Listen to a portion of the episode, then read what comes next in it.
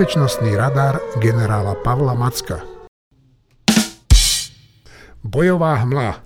Dobrý deň, pán generál, tak som rád, že vás po týždňovej prestávke, keď som si liečil dochrámaný nos a kolená, že vás opäť vidím.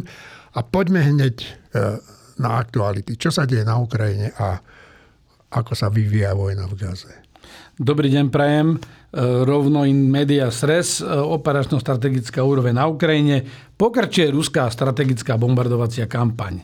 Na všetky možné objekty Eh, energetickú infraštruktúru mesta a prístavy. Z útorka na stredu sme zaznamenali vôbec najväčší ruský útok zatiaľ celkom na 118 miest a obcí súčasne. Bolo to v kombinácii s všetkými možnými prostriedkami. To len ukazuje to, že tá vojna stále je, je veľmi ťažká záležitosť pre Ukrajincov. Rusi sa ich snažia zlomiť, snažia sa im zlomiť vôľu. Eh, Ukrajinci kulminovali na tých frontoch, už to priznal aj Zalužný. Minule sme o tom hovorili už posledné dva týždne. E, postupne Rusi preberajú iniciatívu, ale to sa len tak preklápa z jednej strany na druhú. Ale snažia sa zlomiť vôľu e, Ukrajincov. Dobre, no a e, čo sa deje na frontoch, pán generál? Poďme jeden front za druhým. Dobre, skúsim. Začneme hneď od severovýchodu. Ukrajincom tých nedošiel, ale ako som to už naznačil aj minule, ukrajinská protiofenzíva naozaj kulminovala a iniciatívu čoraz viac preberajú Rusi, ale je to geograficky nerovnomerné. Niečo iné vidíme na severe a niečo ide, alebo severovýchode, východe a niečo iné vidíme na západe toho frontu. Takže pôjdem postupne. Severovýchodný front, je tam situácia statická, to je smerom na Kupiansk vzájomne sa ostrelujú, sú tam intenzívne boje, ale nejaká veľká zmena tam není. Rusi používajú čoraz viac letectvo v tejto oblasti. To je známka toho, že tým, že zamestnávajú ukrajinskú protizdušnú obranu pri ochrane miest a infraštruktúry, menej týchto prostriedkov majú poblíž frontovej línie a o to viacej si Rusi trúfajú používať letecké prostriedky. Snažia sa vlastne pri Kupiansku letecky zničiť tie pomerne pevné ukrajinské pozície a vytvorí si sa predpoklady na možný pozemný útok. Tam je aj ten terén trochu iný, ako bude napríklad na juhu v tej záporovskej oblasti. E, Rusi ale počas tých svojich útokov stratili e, pri Sinkivke a Ivenivke e, dosť veľa síl. Odrazili im ich vlastne Ukrajinci tieto útoky a Rusi naopak bombardovali priamo z lietadiel Kupiansk, Petropavlivku a Ivanivku. Keď sa posuniem ďalej, južnejšie na Bachmutský front, Rusi sú aj naďalej aktívni v okolí Berchivskej nádrže, tak severovýchodne od Bachmutu. Situácia nás e, sa komplikuje pre Ukrajincov v tejto oblasti, lebo ovládli vlastne ako keby brehy celej tej vodnej nádrže. E, na juhu si Ukrajinci držia pozície, ale ak sme sa bavili minulý týždeň, že Ukrajinci útočia pri Klištívke, teraz to boli Rusi, ktorí sa snažia útočiť, ale Ukrajinci tie útoky zadržali. Uh, opäť aj tu bolo 10 Eh, až do 10 útokov ruských pri Klištívke a Andrívke, ktoré Ukrajinci zadržali. Ukrajinská delostrelecká palba zlikvidovala ruský obrnený, obrnenú kolónu severne od Jahydne, ale tá situácia opäť podobne ako na severe je statická. Pokiaľ ide o Donecký front, kde tá pozornosť bola najväčšia v posledné týždne, to je Avdívka, aby som rovno povedal tak ten ruský útok intenzívne pokračuje. Aj keď to najnovšie hlásenie zo včerajška od Ukrajincov bolo, že o polavení, ale ja by som to bral, to je taká fluktuácia v tom áno, teréne. Áno. Zatiaľ stále sa Rusi intenzívne pokúšajú obklúčiť Avdívku. Mierne postupujú, no majú obrovské straty. Tie straty sú skutočne veľmi veľké. Ukrajinci bránia samotnú Avdívku, ale len s tromi brigádami. 110. brigádou, už známou 47. brigádou, ktorá bola predtým pri Robotine na juhu a 36. brigádou námornej pechoty, takisto známou.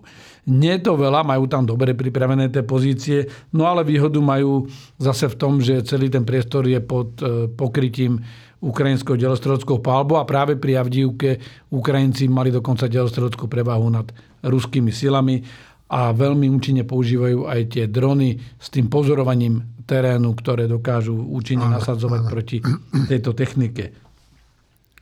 Rusi aj tu sa snažia používať viac letectvo. Takže vidíme opäť, že tá situácia je veľmi komplikovaná. Najväčší problém zrejme Ukrajinci majú pri Krasnohoriuke, kde síce zadržali tých Rusov, ale stále sa tam tlačia, stále sa tam zgrupováva čoraz väčšie zoskupenie, ktoré by zrejme snažilo sa aj udrieť viacej a postúpiť viacej do hĺbky. Skrátka, Rusi by chceli e, tú Avdivku obklúčiť, lebo keď sa pozerám na mapku, ktorú sme si požičali od Čaka Farera, to je jeden taký, taký vojenský bloger a má veľmi dobre tie mapky spracované, tak občas ich používam tak vlastne tá Avdivka, pokiaľ sa Rusom podarí na, by sa podarilo pri tej krásnej horivke preraziť, tak by sa vlastne mohli dostať za chrbát ukrajinských síl a vlastne uzavrieť ich tam mm-hmm. v tom priestore. Na juhovýchodnom fronte e, bolo kľud posledné 2-3 týždne. Sme väčšinou hovorili, to je to staromajorské, Vúhledár, celá tá oblasť Vremického výbežk, a Vremísky výbežok. No ale teraz sa Rusi pokúsili o masívnejší útok pri Vúhledare, ale tam Ukrajinci majú tú situáciu pod kontrolou. E, ich 72. brigáda už je známa tým. Opäť e, Rusov odrazila a Rusi utrpeli veľké straty. Hovorí sa až o niekoľko desiatkách kusov techniky. Kto, e, pričom tí Rusi oni viedli vlastne také tri útoky. Jeden viedli priamo na, na Vúhledár, jedno na Staromajorské a tretí útok išiel taký, že na tú cestu, ktorá tam je taká dôležitá e, cesta, kde sa stočili, ale podarilo sa Ukrajincom tieto útoky odraziť. Na záporovskom fronte, kde vlastne aj začínal ten protiútok a kde aj prelomili čiastočne Ukrajinci tú prvú líniu obrany, E, žiadna zásadná zmena. Možno len v tom, že ak sme sa bavili posledné týždne, že Ukrajinci sa stále pokúšali dostať sa do tej Prokopivky a obísť Verbové a rozšíriť ten priestor, tak držia si ten priestor, ale teraz sa Rusi snažili o protiútoky, ale takisto bez nejakého výsledku alebo efektu. Narazili si nos aj oni a stiahli sa. E, Inak vyzerá situácia na Kryme a v Chersonskej oblasti. Už niekoľko týždňov to vidíme, že tam sú Ukrajinci stále iniciatívni, sú to oni, kto otvára tie operácie. Držia stále predmostie na východnom brehu Dnipra u Kriniek a vykonávajú sabotážne operácie väčšieho rozsahu. Rusi sa snažili ich zatlačiť ako keby do Dnipra. Niekoľko dní tam útočili, ale nedarí sa im to. Ehm, na druhej strane by som krotil trochu tie veľké očakávania, lebo objavili sa správy, že teda Ukrajinci by oni mať schopnosť aj, aj preniesť väčšie množstvo techniky a osôb cez rieku Dnipro. Tú schopnosť asi majú, ale nevidel by som v tom ešte zatiaľ symptómy nejakého budúceho smeru hlavného úderu Ukrajincov. Skrátka, ten front je 1200 km dlhý. Ehm, je to zložitá situácia a vlastne dostali sa do takej statickej statickej pozície, kde sa im nedarí ďalej, ďalej posúvať. Tak e, prešli sme si tie fronty a úplne zjavné je z toho, že teda naozaj nič e, dramaticky okaté sa nedieje. Okrem obrovských obetí na obidvoch no, stranách, jasne, no. či už techniky alebo osôb, bohužiaľ. Pán generál, pred niekoľkými dňami v časopise Time vyšiel taký zaujímavý článok a, a rozhovor s pánom e, ukrajinským prezidentom Zelenským. Tak o čo tam išlo? Tak ono, toho bolo viac. Bol tento článok z Timesu, z Timeu. Time. A, a, a bol aj e, rozhovor pre The Economist e, s generálom Zalužným, uh-huh. ktorý tiež priznal, že ukrajinská protiofenzíva neprinesie prielom. Takže keď sa vrátim k tomu Zelenskému, no vyvolal celkom živú diskuziu, ten jeho rozhovor, lebo Zelenský to dostal do takej polohy, že vlastne on už asi iba jediný, kto verí v to víťazstvo Ukrajiny. Je cítiť, že, že ako keby v tej, aj v tej informačnej oblasti e, im trochu došiel dých. Že sú skrátka unavení z toho aj mierne frustrovaní, lebo tá pomoc západná, ja na to upozorňujem dlhodobo e, a cyklicky, nie je až taká, akú by očakávali a že vlastne, lebo napríklad tie rakety Atakams, No. Uh, tie sú v sklade. Majú ich Američania vyše troch tisíc, vedia ich ročne vyrobiť 500. Po roku a pol uh, doslova zobrania zo strany Ukrajincov im dodali nejakých 20 kusov, uh, ktoré sú ale nie s tým 300 kilometrovým doletom, ale podstatne menej polovičným. A sú to kazetové, fajn, využili ich, podarilo sa im likvidovať tie ruské e, letiská, vojskové letiská, ktoré boli, polné letiská, ktoré boli blízko tej frontovej línie. A teraz zautočili dokonca aj na e, severozápade Krymu, takisto na ich raketovú základňu, čo je, čo je fajn. No ale vlastne ďalšie majú dostať tým doletom 300 km až niekedy po novom roku. E, tu chýba niekde tá logika, že prečo to nedostávajú. To znamená, aj ten Zelenský má taký pocit, že, že tak nechávate nás krvácať, tak dávate nám dávky, aby sme úplne nepadli, ale, ale a na druhej strane toto nám neumožní ani vyhrať. No a má samozrejme Zelenský aj politické problémy. On ich mal pred vojnou, e, na začiatku vojny zafungoval perfektne ako líder, aj stále funguje ako super líder, chodí, mobilizuje tých vojakov, ale začína cítiť vo svojom okolí, že ako keby aj niektorí v tom jeho okolí rezignovali, lebo s korupciou sa nevie vysporiadať No tak to nie je jednoduché. Uh, ako to je sa, to, to tak, sa, že bohužiaľ sa... sa vždy nájdú krysy a v demokratických krajinách ich neviete postaviť k múru, ako to robia no tie menej demokratické Ani u nás krajiny. to nevieme. A uh, tým pádom... Uh, no ale tá známka toho, že ako náhle začnú niektorí títo ľudia podliehať tej tej korupcii je takým signálom, ako keby rezignovali, že, že no dobre, tak dovie, ako to bude, tak si ešte rýchlo nahrabem. Samozrejme, že toto je zložité a Ukrajinci na rozdiel od nás majú ďaleko účinnejšie nástroje, e, no ale samozrejme tá situácia je veľmi dramatická, dynamická a neprehľadná. To znamená, ak sa niekto cieľavedome rozhodne škodiť alebo obohatiť sa, tak to v tej trme vrme dokáže urobiť. Jasné. No ale chcel by som povedať tak, že netreba to preceňovať aj toto jeho vyjadrenie. Aj. Jednoducho e, Zelenský je e, hyperoptimista a tlačí a očakáva možno aj viac, než e, reálne je na boisku a k tomu sa vrátim práve v súvislosti za Zálužným, ktorý je ten opačný protipol, ktorý je ten realistický, liderský pohľad a on v tom The Economist povedal to, čo my už sme tu artikulovali niekoľko týždňov, že, že tá ukrajinská protiofenzíva už kulminuje a že, že sa opäť vracia ten konflikt do, to, do tej statickej opotrebovávacej fázy. Takže ja to veľmi skrátim. On hovorí, že, že vstúpilo do tejto fázy. My sme o tom hovorili už pred dvomi týždňami aj minulý týždeň predtým, než boli o článok zverejnený, lebo kto sa pozerá na tie mapy a na tie udalosti, tak to vidí, že proste uh, tú iniciatívu už Ukrajinci nemajú v tom plnom rozsahu, že už Rusi čiastočne preberajú a ja tu zopakujem to, čo som povedal aj minule. Iniciatíva je to, kto otvára uh, aktivity a nutí protivníka reagovať. A v tomto prípade treba povedať, že na východnom fronte, na tej východnej časti sú to Rusi. Sú to Rusi. Na tom južnom úseku je to stále také, že viac na strane Ukrajiny na, na, tej, na tej, v tej chersonskej oblasti sú to Ukrajinci, kto má tú iniciatívu. Ale celkovo je vidieť, že sa to opäť znovu preklápa. Takže Zálužný hovorí, že, že je na to viacero faktorov. Mimochodom, oni to aj na jaro už e, signalizovali, že bude trvá asi viacej protiofenzív, ale potom boli tie viedrenia, ktoré sme spomínali aj prezidenta Petra Pavla, že, ktorí hovoria, že, že vlastne dostali ich do psychózy, že musia v tomto protiútoku ukázať nejaký zázrak a potom po, podpora bude pokračovať, alebo proste tá podpora bude postupne odumierať. Takže Zalužný hovorí konkrétne o získaní vzdušnej prevahy ako podmienkach, ktoré by umožnili rozhýbať znovu ten konflikt, získanie vzdušnej prevahy, schopnosť preniknúť do hĺbky cez ruské minové bariéry, zlepšenie protibatériovej paľby, vytvárania výcvik armádnych záloh, posilnenie kapacít elektronického boja.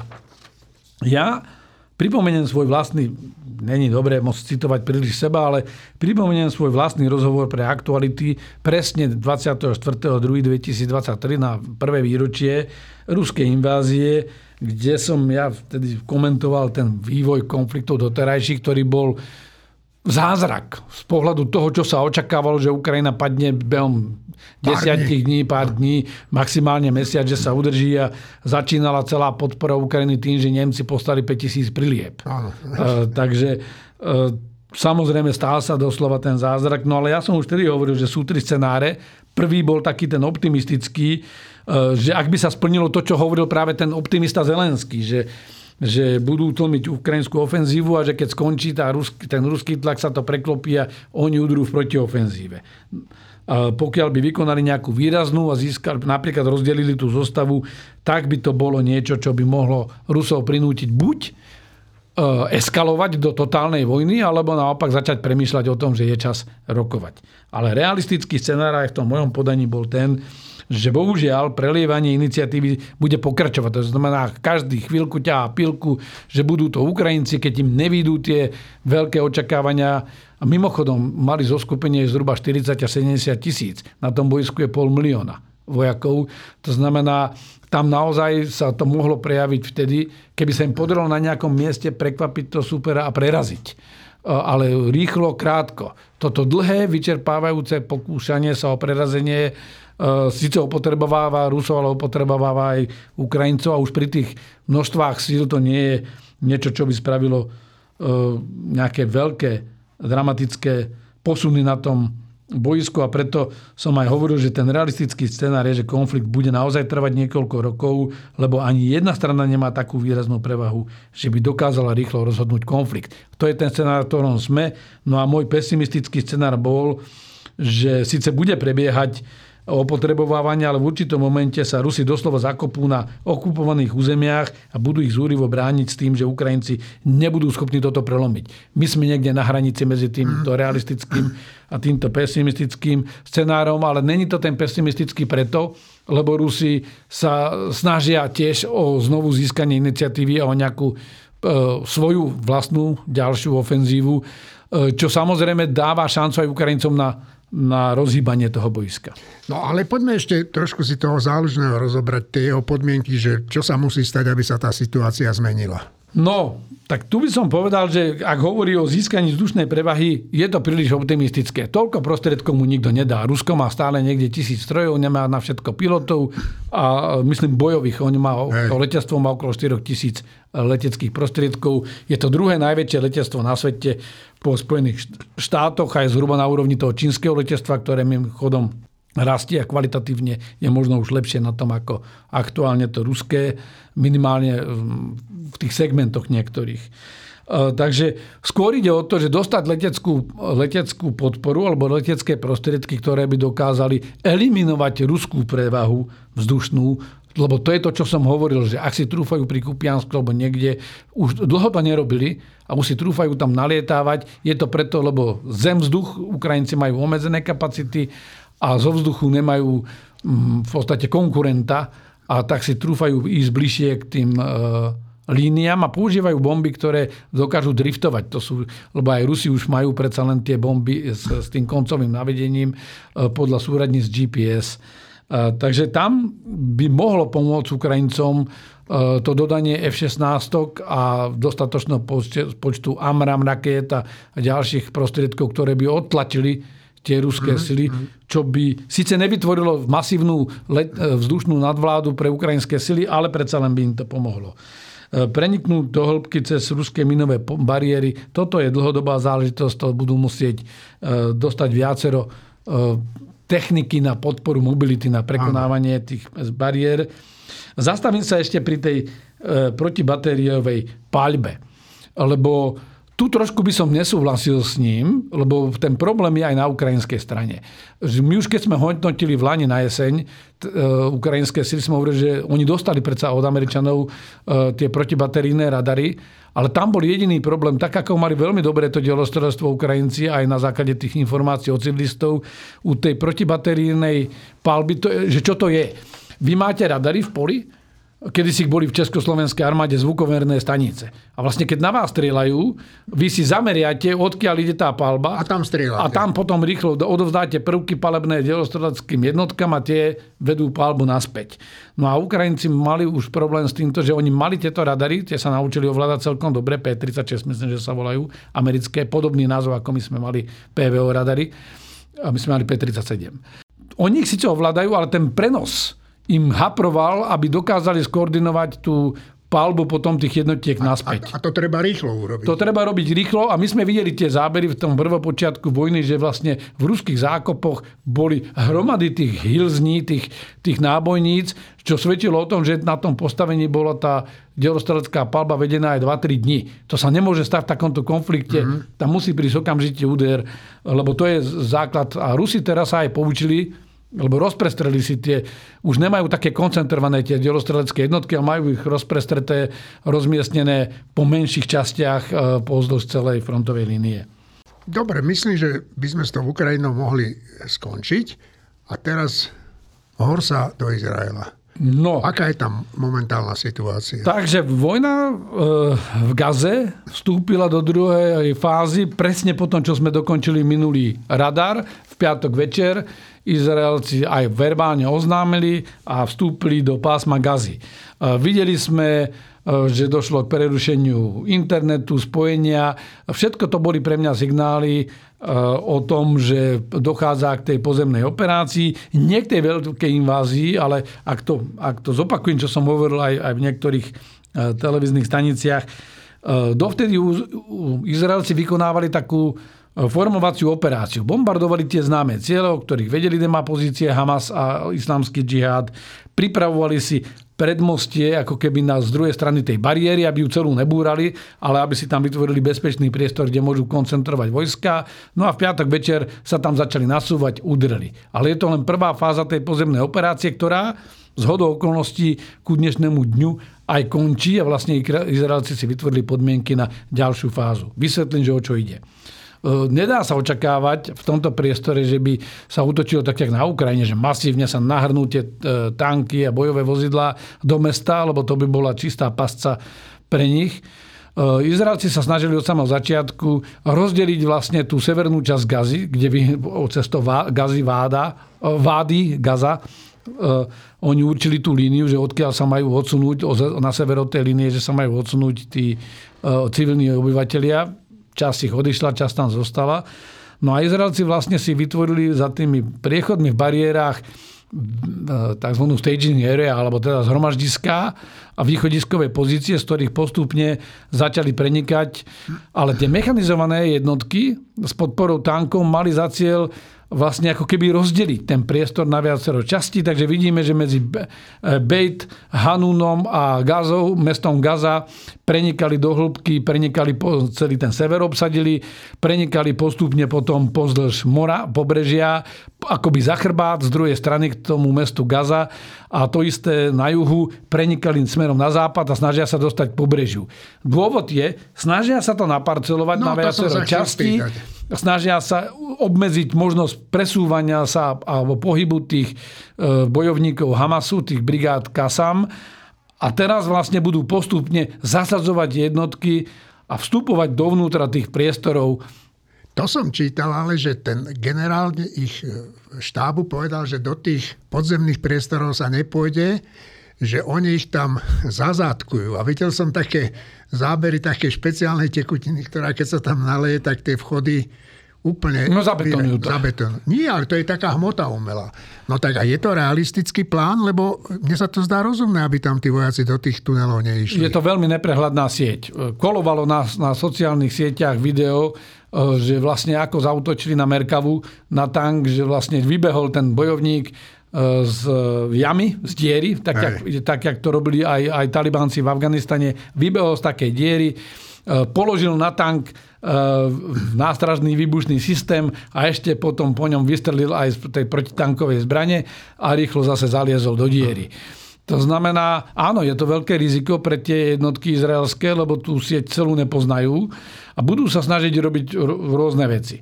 Bombardovať tam, kde je to bližšie k povrchu a vedia preraziť a ako keby zasypať tie, zá, tie priestory. Budú sa tam snažiť poslať nejaké roboty, ktoré by e, dokázali spraviť akoby prieskum v e, týchto tuneloch a budú sa snažiť robiť aj toto zaslepovanie tých tunelov. Teraz, ono sa to dá prekopať. E, dá sa to odstrániť, ale chvíľu to trvá.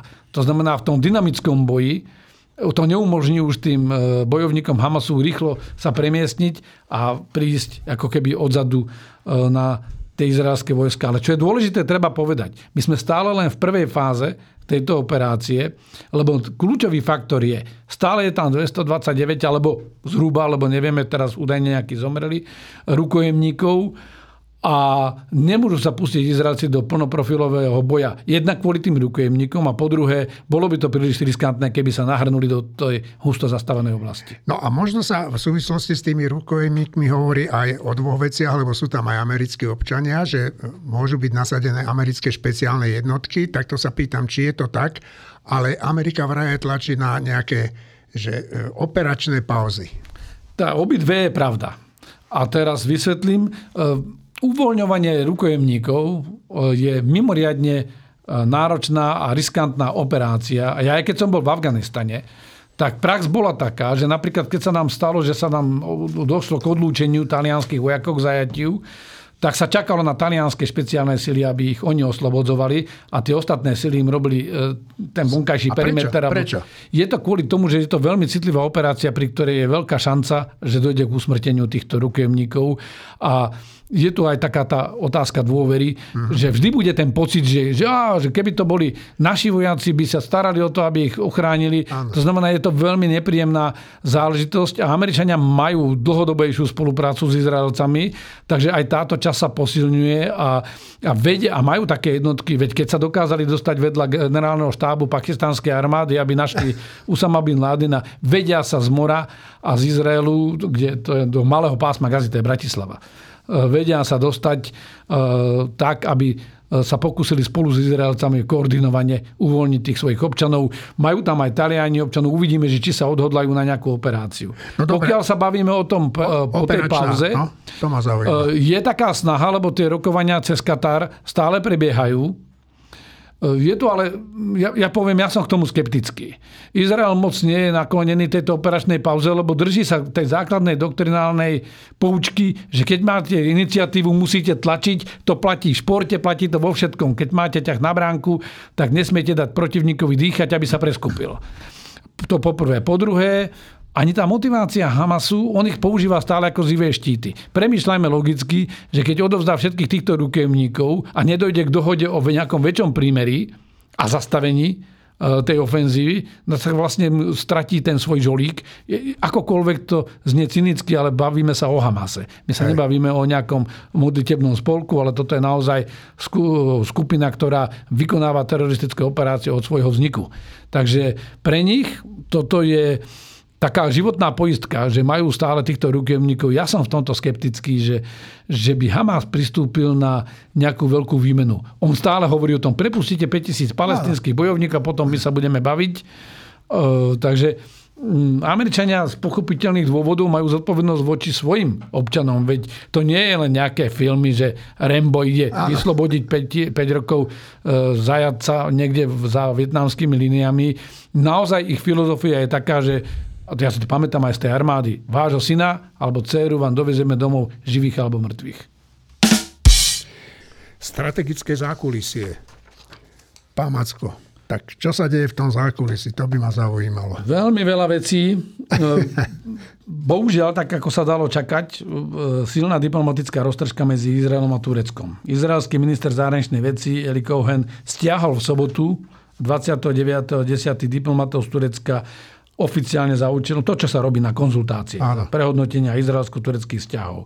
Oznámil to cez Twitter po tom, čo turecký prezident opakovane zdôraznil, že podľa neho Hamas nie je teroristická organizácia, označil Izrael za okupanta a, a dokonca teda nazval uh, týchto boj, Hamas bojovníkmi za slobodu. Teraz o čo ide? V sobotu bolo z zhodou okolností aj výro, z tej výročie Tureckej republiky. A počkajte, ja vás ešte preruším, ale mne to pripadá také divné, že tak na jednej strane e, Turci Kurdov označujú za teroristov a týchto, ktorí zabíjajú hlava, nehlava za Pre, osloboditeľov? Presne, presne tu je vidieť, že tu, pokiaľ ide o Izrael, tak ako keby prebiehala súťaž medzi šítmi a sunitmi, kto je väčší židobiec. Doslova to musím povedať takto brutálne, lebo takto to aj vyznie. Jednoducho, všetci chcú eliminovať židovský štát a vadí im. Aj keď je treba povedať, že v minulosti malo práve Turecko a Izrael celkom dobré vzťahy. Tie sa začali kaziť po tom, čo eskaloval boj v Sýrii, keď hrozil pád sírskeho režimu, s ktorým tiež malo Turecko dobré vzťahy a, a miešalo sa do toho konfliktu a aj došlo k roztržke so spojencami e, počas tureckého angažma v Sýrii. Takže áno, tu je naozaj ten problém, že máme tu 40 miliónový kurdský národ, ktorý je vo viacerých krajinách. Aj tí tu Kurdi, ktorí bojovali proti islamskému štátu, sa stali terčom tureckých útokov. To znamená, islamský štát nebol pre nich e, teroristom, Áno. ale Kurdi, ktorí náhodou by dostali príliš veľký vplyv, tak sa stali terčom vlastne e, ataku a tlaku zo strany Turkov a na druhej strane e, vlastne e, Hamas idú chrániť. A tu je treba povedať, že niečo ako palestínsky národ je fikcia. To sú Arabi, ktorí bývali v tejto oblasti a okolí sú arabské štáty, kdežto Kurti sú rozlíšiteľný etnický národ, ktorý nie je národom z tej, tej politologickej definície, lebo nemá spoločné územie, spoločné, spoločný štát a tak ďalej, ale je to jeden z mála národov na svete, vlastne 40 miliónový národ, ktorý nemá vlastný štát. A ja nejdem ani teraz obhajovať metódy Kurdov ale podobne, len dávam do kontrastu, že, že toto je taká trauma turecká a v Turecku sa ten dav radikalizuje a vlastne počas oslav, oslavy sa zmenili na demonstráciu na podporu palestíncov a vlastne vedľa tureckých vlajok sme videli o záplavu aj palestinských vlajok No a Erdoğan na to reagoval a samozrejme Izraelci na to reagujú tiež. Dobre, e, mňa ešte zaujímalo, že pred niekoľkými dňami sa objavila taká správa, že v Balskom mori bola poškodená podmorská infraštruktúra. Už sa vie, kto stal za tým? No ne, nevieme to jednoznačne dokázať, ale je pravda, že 15. októbra prišli správy o tom, že klesol v, v tom tzv. Baltic Connector, je to plynovod, ktorý ide do Fínska, z Pobaltia, tak e, klesol tlak. E, Preto, keď to preskúmali, zistili, že je to vážne poškodené a bude na niekoľko mesiacov vyradené e, to potrubie. A o deň neskôr zaznamenali švédske úrady poškodenie dátového káblu medzi Švédskom a Estónskom. Takže náhoda je vylúčená, najskôr je za tým nejaký malý robot alebo plavidlo. Mhm. Dobre, no tak... Možno, že ešte jednu vec k tomu. Znepokojujúce je to, že keď si prezrieme tie data, Aha. tak jak sú flight data o lietadlách, o lodiach, tak v tom priestore sa práve v tej dobe pohybovali aj ruská, aj čínska loď. Hm. Takže mohla to byť náhoda, ale možno ani nie. No zatiaľ to vyzerá tak, že to poškodenie musel vykonať nejaký malý podmorský prostriedok. Hm. Poďme ale domov. To by ma zaujímalo. Čo hovoríte na ten vývoj u nás? Jak, jak nás vníma Európa na to? Bude to mať to, čo sa tu deje, nejaký vplyv na naše postavenie v týchto určite organizáciách? Áno, určite áno.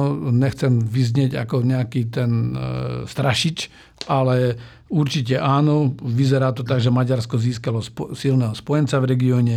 Slovensko, ktorý mu pomáha de facto sabotovať akúkoľvek pomoc Ukrajine a rozklad EÚ. My sme videli tie vyhlásenia Roberta Fica, naplnili ich a napriek tomu, že mnohí hovoria, že je to také patetické, lebo že čak aj tak už nemáme veľa čo odovzdať, stále vysí vo vzduchu, že či nakoniec nesiahnu aj do tých komerčných kontraktov. No.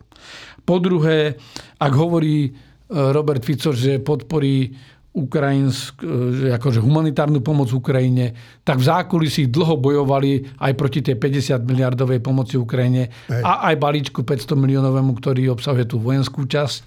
Nakoniec... E, Horko, ťažko to... Nakoniec Fico všetko ako keby v úvodzovkách odsúhlasil, to zase roznevalo Andreja Danka. No ale vidíme, že tie kroky budú komplikované. Kaliňák naštívil e, veľvyslanca Spojených štátov, odkázal mu, že chcú revidovať e, zmluvu o obranej spolupráci. V dobe, keď e, jeden konflikt neskončil a ďalší tam to narastá, nevieme, čo všetko ešte môže tá budúcnosť priniesť. A som zvedavý, že ako to budú negociovať, lebo, lebo Američania môžu povedať aj dobre, tak buď chcete odstúpiť, alebo, alebo no, to takto zostane. To Spravodajské služby a bezpečnostné zložky, naozaj to, čo sme predpokladali, sa stávajú terčom nájazdu a tvrdých čistiek zo strany novej vládnej moci. A to v dobe, keď sme mali včera výročie viedenskej arbitráže, kedy vlastne sa ukázalo, že ako je dôležité byť v tom správnom spolku a správnom čase, lebo Slovensko vtedy stratilo čas svojho územia.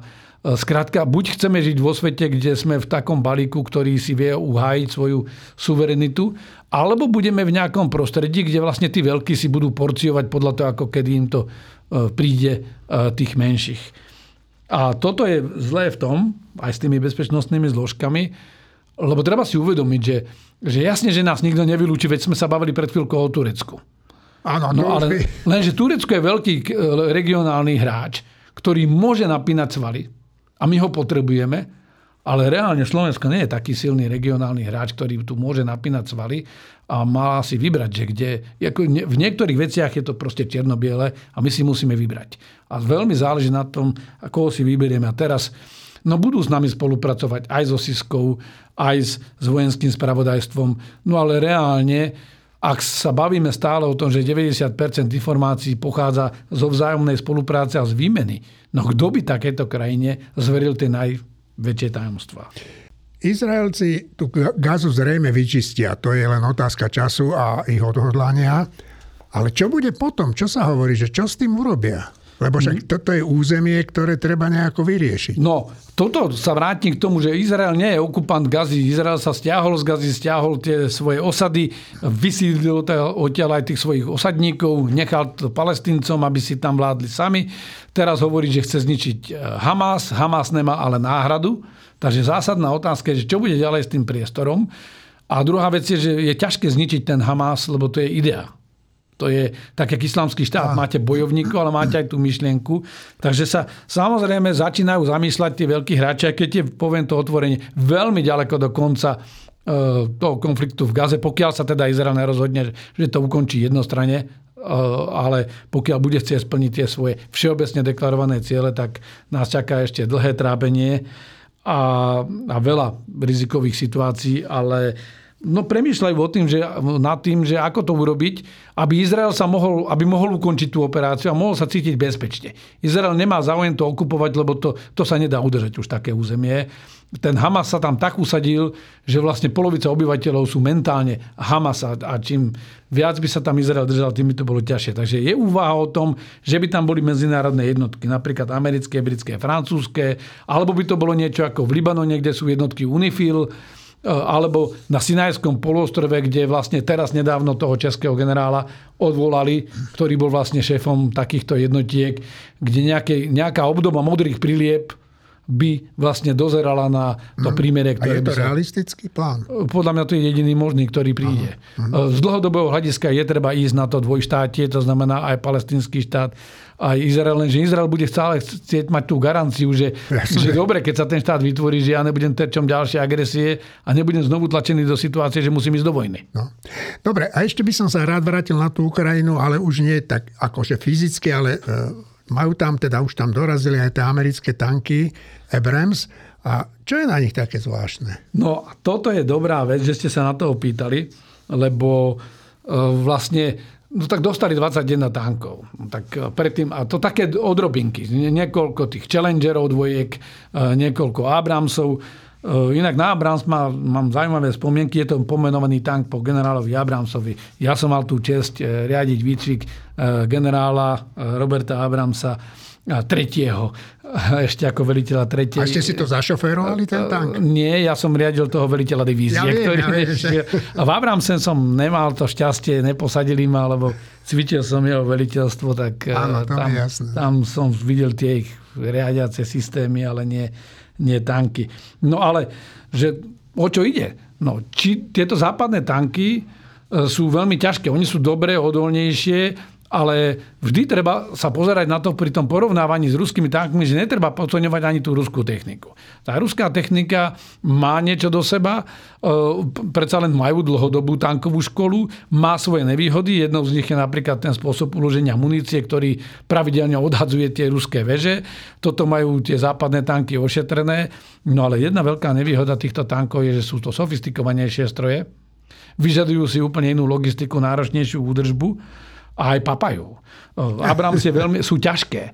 Napríklad všetky tie transportné prostriedky, a teraz máme problém aj s mobilitou v Európe, že tých 30, za tých 30 rokov sa tu nebudovali koridory a aj diálnice nie sú stavané na to, aby mohlo potom ísť viacero tankov, ktoré majú až k 80 tónam a keď to súprava s nejakým podvalníkom, tak sme nad 80 tón.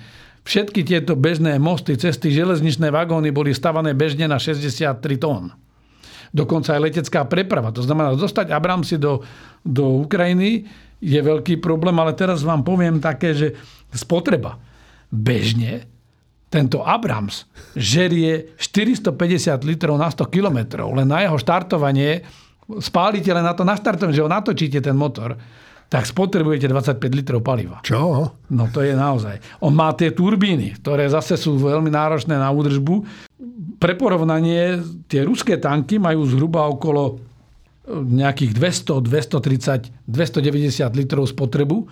Ale tento Abrams to je ešte také, že keď je na cruising, to znamená, keď je na nejaký ten plynulú jazdu, ale pokiaľ manévruje v ťažkom teréne, to môže byť až trojnásobok. To znamená, bavíme sa o tisíc litroch na 100 km, preto sa aj hovorí niekedy, že, že to je 8-hodinový tank, že dokáže vlastne bojovať 8 hodín a musíte ho doplniť. Uh-huh. A nádrž to je 1900 litrov. Hej, to predstavte, že to je. 10 minút trvá to doplnenie nádrže, to znamená ten tank, keď je v nejakej intenzívnej bojovej činnosti, musí byť vyťahnutý z toho boja a doplnený. On má unikátne bojové schopnosti, palbu a všetko ostatné, no ale napríklad, keď sa rozbahní ten terén, tak už ani tie pásy vám v takom ťažkom rozbahnenom teréne nepomôžu. Jednoducho má problém. Oni majú problém aj tie ruské, ale predsa len sú ľahšie. 360 stupňov. Tie okruhy, čo sme preberali, boli naozaj vyčerpávajúce. A vyzerá to lepšie na radare, na vašom radare? Bohužiaľ, Alebo... bohužiaľ nie, červ, celý sa červená a, a je tam na to viacero dôvodov. Veľmi rýchlo e, Spojené štáty, dlho sme už nehovorili o Afrike, o Nigeru a, a o Sudáne, takže len krátko. Spojené štáty vyradili štyri africké krajiny z tzv. paktu AGO a to je uh, African Growth and Opportunity Act. Je to vlastne zákon o africkom raste a príležitosti. Že o čo ide? Spojené štáty sa snažia pomôcť Afrike aj tým, že vlastne našli nejakých 1800 položiek a s mnohými krajinami africkými majú dohodu, že vlastne im robia akoby pozitívnu diskrimináciu, že nemusia platiť žiadne clá, e, žiadne, žiadne dane na dovoz svojho tovaru do Spojených štátov, aby dokázali konkurovať lacnému tovaru z iných oblastí sveta, čo im dáva možnosť rastu. Tak Spojené štáty vzhľadom k tomu vývoju, ktorý tam my vyradili Ugandu, Gabon, tam bol nedávno prevrat Niger, nedávno prevrat a Stredoafrickú republiku.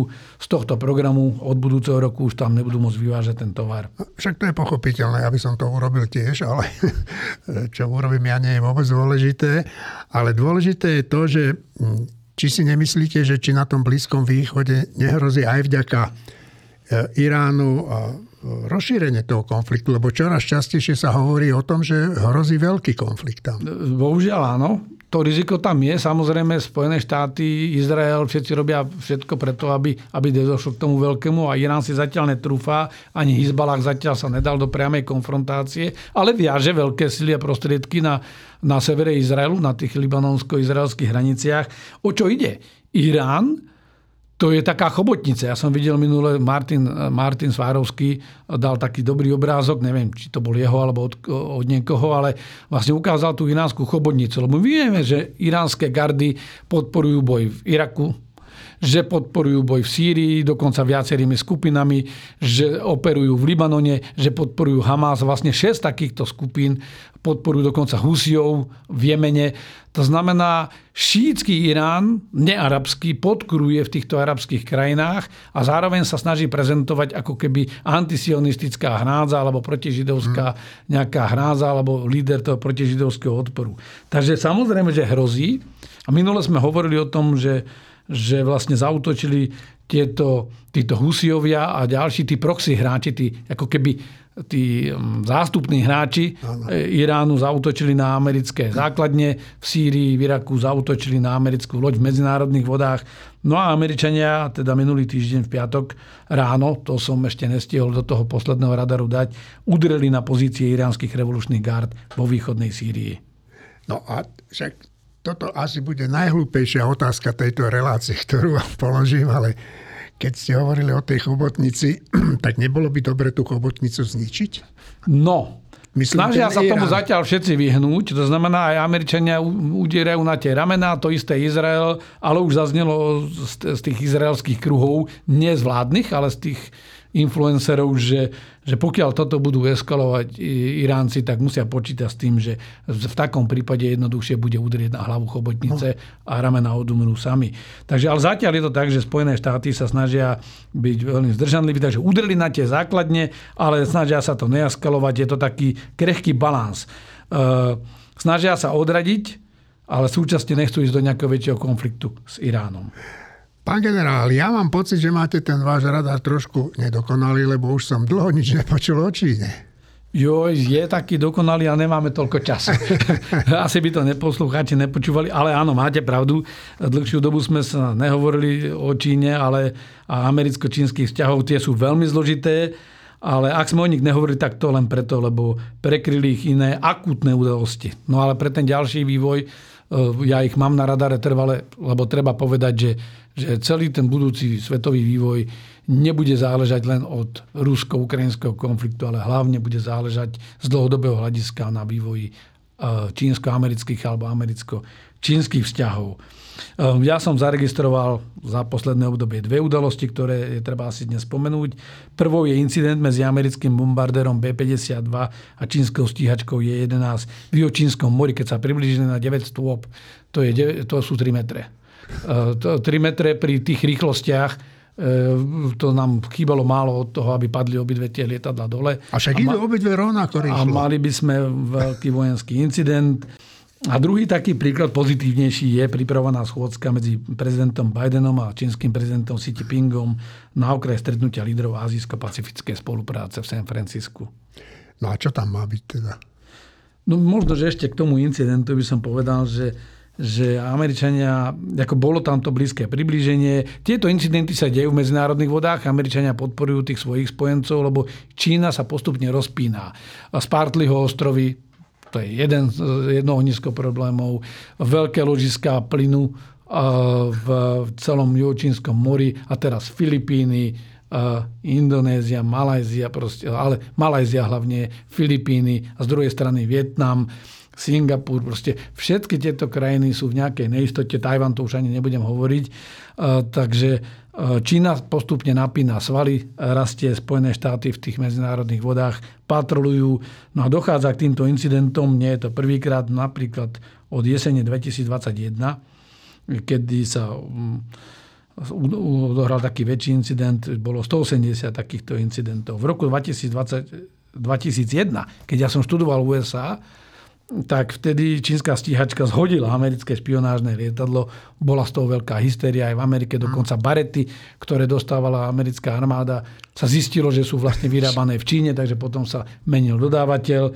No ale vtedy ja som tak lakonicky poznamenal tomu svojmu americkému spolužiakovi jednému, že vieš čo, mi to celé prípada, že teraz je tu veľký krik, Aha. aby sa vlastne nakoniec dohodli. Eh, aby sa vykolikovali to, tie záujmy a dohodli sa. A naozaj videli sme 20-ročné obdobie nebývalého rastu spolupráce, ekonomickej spolupráce, outsourcingu americkej výroby do Číny, až do tej éry Trumpa, kedy Trump povedal, no dobré, ale jednostranne na tom získava Čína a začal vlastne to America First Áno. Eh, vlastne pretláčať. Čo je ale dôležité v tejto súvislosti je, je to, že Eh, Američania napriek tomuto incidentu sa rozhodli ísť na pekingské Siangšanské fórum, to je také diplomaticko-vojenské fórum, každoročne trojdňové na konci októbra. Boli tam, eh, dohodli sa aj na spolupráci na najvyššej vojenskej úrovni. No a teraz k tomu, čo ste sa pýtali na to San Francisco. Má byť v polovici novembra v San Francisku také fórum azijsko-pacifické ekonomické spolupráce na úrovni prezidentov alebo lídrov tých krajín. No a vlastne e, my čo zatiaľ vidíme, v skutočnosti sa tie vzťahy USA a Čína stabilizujú. To neznamená, že sa zlepšujú. Stabilizujú sa v tom, že obidve strany si trošku zmiernili svoje ambície a očakávania. Obidvom prezidentom vyhovuje e, udržanie upätia, napätia na súčasnej úrovni, alebo to zastropovanie, aby som bol presný. Poradcovia týmy pracujú na prípravách tohto strednutia. možno taký, taký náhľad, že čo asi e, Čína tie ciele pre Xi Jinpinga je dôležité, ako bude schôzka vyzerať na vonok. Diplomácia je o symbolike, o tých obrazoch, ktoré z toho idú, tých reportáží, ktoré tie svetové médiá prenášajú. Čínska ekonomika má veľké problémy. Čínsky prezident chce, aby doma videli, že bol s Bidenom, že je akceptovaný ako rovnocený súper a hráč, že bol prijatý s rešpektom a má kredit. Bude chcieť ukázať aj osobnejšie a vrelejšie vzťahy. Pamätáte si, vy ste pamätník, keď Reagan Reagan s Gorbačovom chodili a chodili v tých klobúkoch a podobne. Lebo to je niečo, čo, alebo keď robil reštart e, Obama, tak e, vlastne to je to, čo, čo vlastne potom ako keby otepluje tie vzťahy, lebo je to symbolický signál pre, pre, tie, pre, ten, pre tie inštitúcie. A ciele USA budú aké? Ciele USA je zastaviť, inak to je zaujímavé. Ja som si to študoval, že čo môžu získať. V e, Spojených štátoch majú veľký problém s fentanylom ľudia sú závislí na tento liek a vlastne z Číny ide väčšina tých prekurzorov. Predtým chodil čistý fentanyl, teraz chodia prekurzory, ale aj z hľadiska bezpečnostného veľmi dôležitá téma je regulácia umelej inteligencie. Vidíme, že tá sa veľmi rýchlo vyvíja a práve v týchto vojenských aplikáciách by mohla doniesť aj, aj, aj nedozierne ak sa nepríjmu nejaké konvencie, môže dojsť aj nedozierne následky. No a samozrejme, e, tieto krajiny potrebujú pracovať e, v medzinárodných humanitárnych otázkach. Mali sme tu COVID, videli sme, že to je niečo, čo neviete vyriešiť na národnej úrovni. Ebola e, bude pomoc, lebo stále vznikajú tie krízy aj v dôsledku klimatických zmien a tam sa vyžaduje, vyžaduje väčšia spolupráca týchto krajín. Hádajte, čo nasleduje. Citát. No, dneska som dal taký taký vojenský od Kolina Powella, bývalého ministra zahraničnej veci Spojených štátov a Sakura. Reagujem tým na tie vyjadrenia aj, aj e, Zálužného, aj prezidenta Zelenského, aj na ďalšie okolnosti vrátane pásma gazy. Za úspechom nie sú žiadne tajomstvá. Je to výsledok prípravy, tvrdej práce a učenia sa zo zlyhaní.